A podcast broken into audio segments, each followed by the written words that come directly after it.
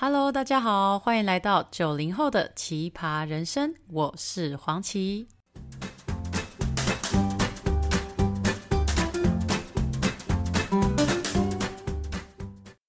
Hello，大家好，今天还好吗？今天我们要继续我们的心理咨商第三集。这一集我要讲的是父母这一关。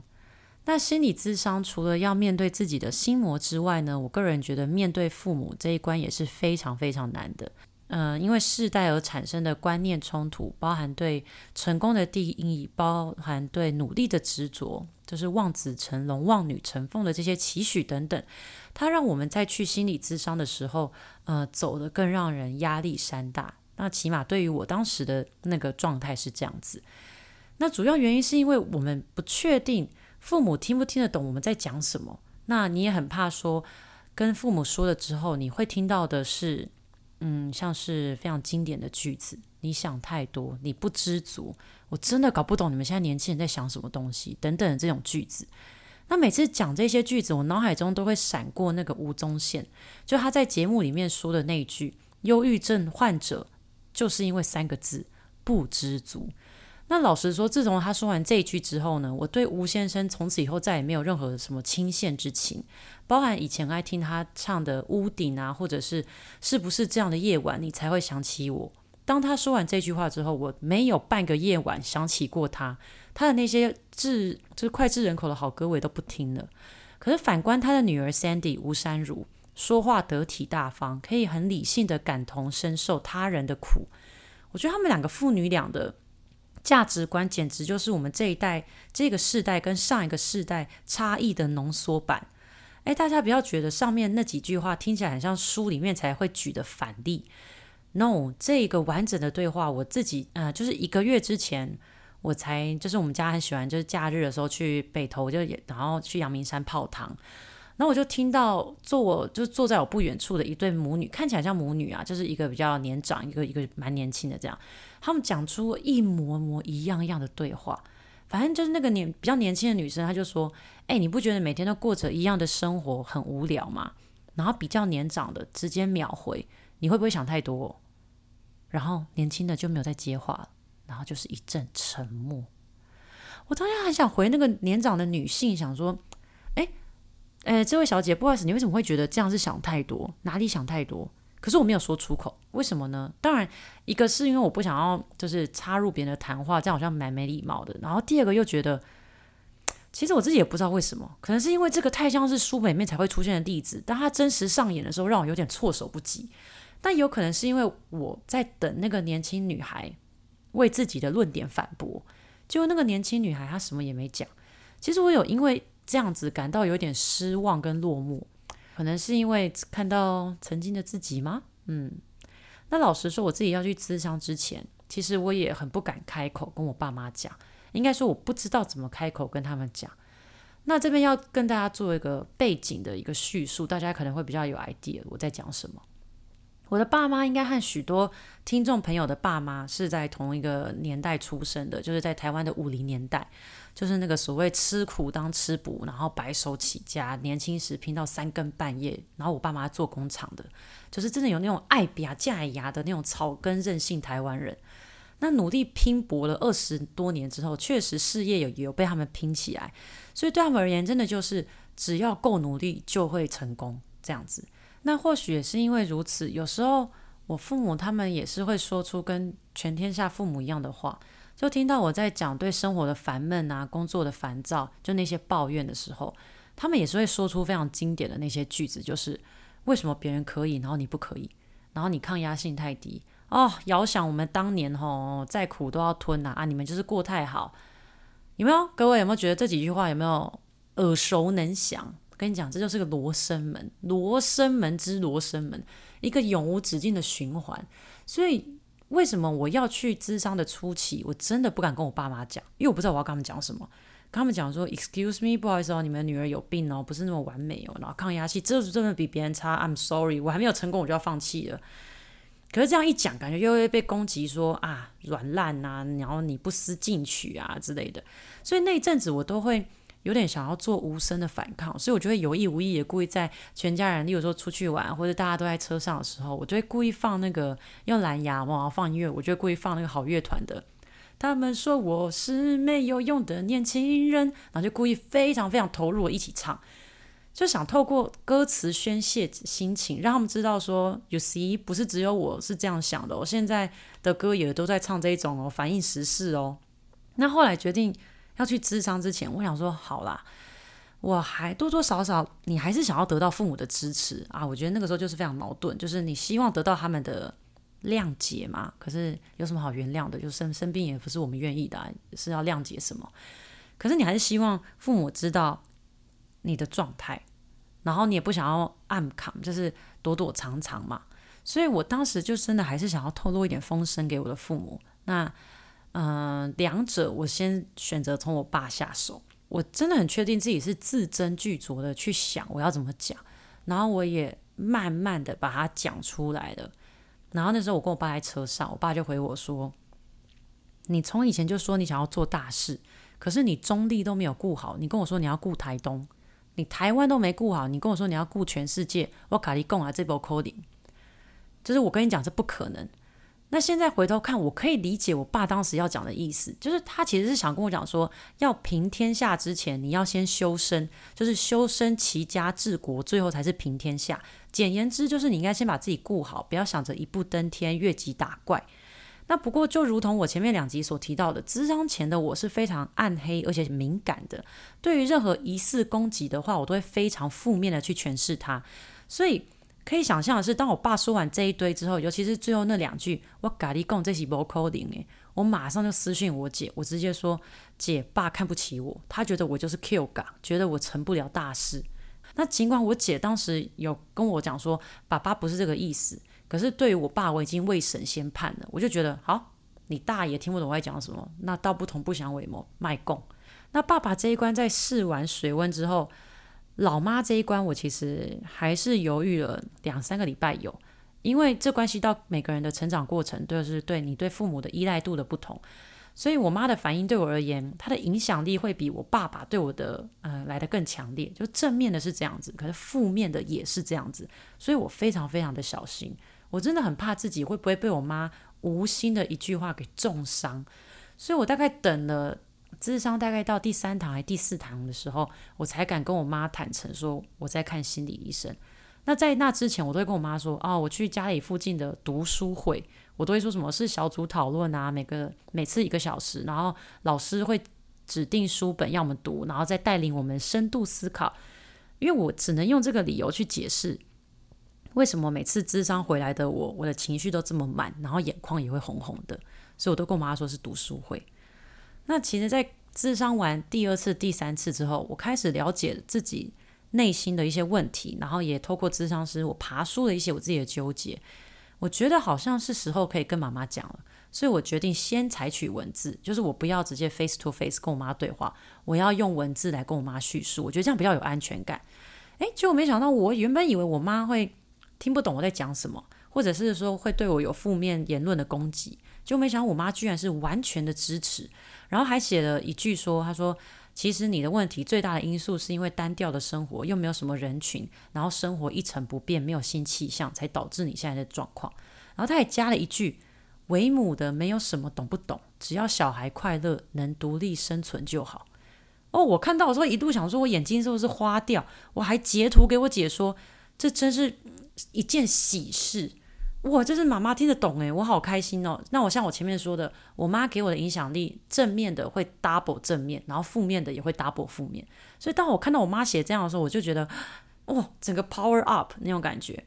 那也因为爸妈这一关我都坦诚了，所以其实我心理压力就松了很多很多。我可以更专注的在之后的智商个人练习上面。那在过去的这从智商到慢慢修复的这半年期间，我可以感觉到。家里面两老的转变，尤其是我妈，平常她可以说是家里面的霸主。哎，我各位，我的通讯录里面，我妈的名字我叫她老大。就可是，在智商之后，我可以感觉出来，我妈开始在思考她的用字遣词，而且她的个性也变得比以前温柔一点点这样子。那有几次，我甚至可以看到我妈欲言又止，真的是话到了她嘴边，然后她硬把它吞回去的那一种。那她跟我讲话的频率也有明显的下降。那我在想，可能是因为我妈妈她也在学习如何跟这样子的孩子共处，她呈现出一种她不敢打扰你，可是又很想跟你讲话的状态。现在回想起来，我觉得蛮可爱的。因为我妈真的不是那种可以定下来的妈妈，她随时都在讲话，跟社区邻里 social，然后很忙碌，战斗力百分百的那种妈妈。那我爸呢？我爸是行动派的，就是他不善言辞，可是我爸是行动派的。他在接受接受完我的辞呈之后呢，他就故作潇洒的就提议说：“哎，要不要一起考个重机驾照？”他说：“考完重机驾照之后，我们去兜兜绕绕。”我想说，这辈子好像也没跟我爸有什么父女的一起旅游的回忆。那想说，在十月出国之前，跟我爸创造个回忆，好像也蛮不错的。反正我就这样答应了。那两个人这样考到驾照之后呢，我爸就带着他的前世情人，就是我嘛，还有今年刚满二十一岁的弟弟。嗯，我们就决定在我十月份，去年十月出发去法国之前，规划了一个四天三夜的父亲与子女的三人重机行。我就一路向南，然后骑到了苗栗泰安呐、再到日月潭，再到九二一，反正几级车站那边，然后四天三夜慢慢骑，然后就再回到家这样子。一路上我们就听着从蓝牙耳机里面传来读大三的弟弟讲着他的少男情怀，又或者是在空荡荡的快速道路上，三个人一路狂飙跟风赛跑。那因为我们家不是走那种父母会跟子女谈心的 style，不过我爸还是有在旅程差不多要结束的时候，他对我说：“你知道为什么我要揪你骑车吗？啊，就是希望你可以自由自在，你心烦的时候就会骑车，想到哪就到哪，上山下海都可以。”这一段我爸用就是很随意的语气讲，可是他当时讲这一段的时候，他就是手上嗯叼着一根烟，然后眼睛他也没看我，他就看附近的花花草草这样。他讲的好像没什么，可是我真的知道他已经尽其可能的在表达他的关心。那我也称这一段少有的父女谈心吗？父女对话叫做父亲的温柔。我还为了这个写了一篇文章给他。那后来在我要出国之前呢，我妈就要我跟我爸就带着蔬菜水果啊，还有饼干去家里面呃附近的大庙拜拜。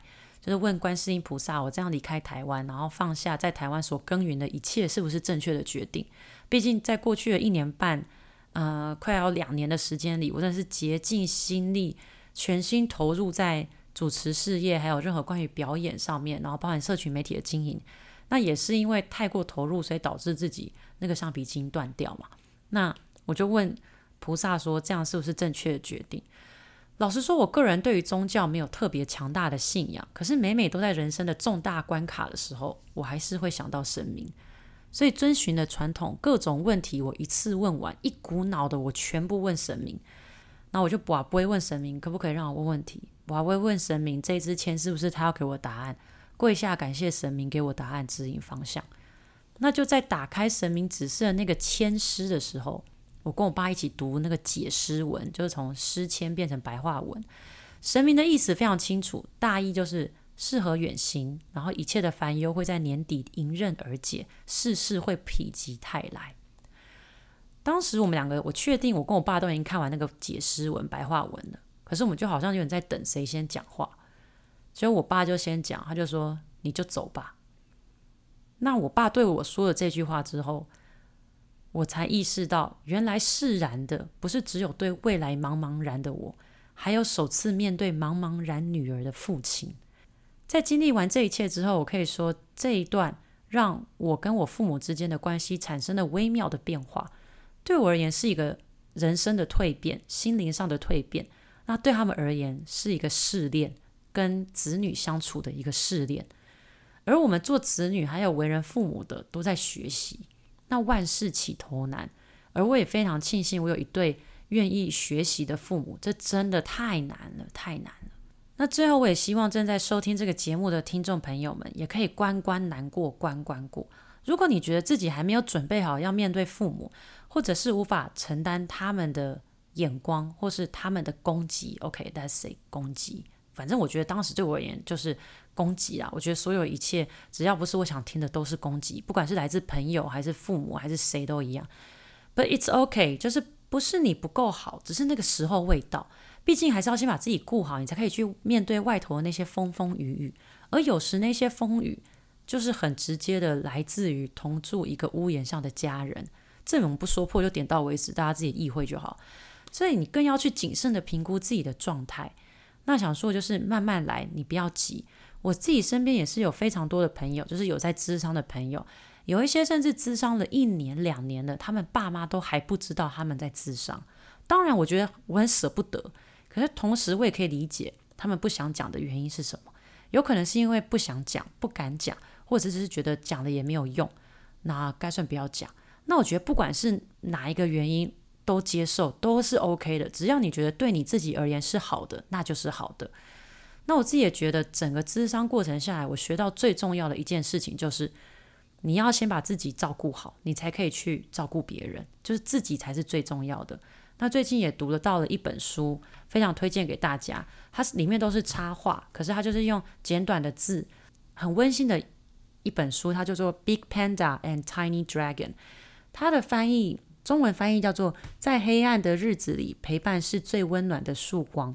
反正这本书呢，从头到尾就是一只呃 panda，一一只熊猫跟一只很像木须龙的小龙，然后里面他们两个一起过了春夏秋冬这样子。那里面呢，我自己最喜欢的一段话就是：叶子在凋落了，小小龙说：“别难过，秋天是大自然在告诉你，放手也可以有多美。”另外有一个章节我也很喜欢，就是小小龙说：“要是遇到有人不喜欢我或不喜欢我做的事情，那该怎么办？”大熊猫就说：“你要走自己的路。”失去那些人，总比失去你自己好。You must walk your own path," said Big Panda. "Better to lose them than lose yourself." 各位有没有很简单的句子？可是就是一语道破。所以各位，秋天就是大自然告诉你，放手可以有多美。如果没有办法跟父母好好相处，那也没关系。那我觉得，在人的心理脆弱的时候，没有什么比照顾好自己来的更重要的，毕竟不是每一个缘分在某一每一个时间都可以十全十美嘛。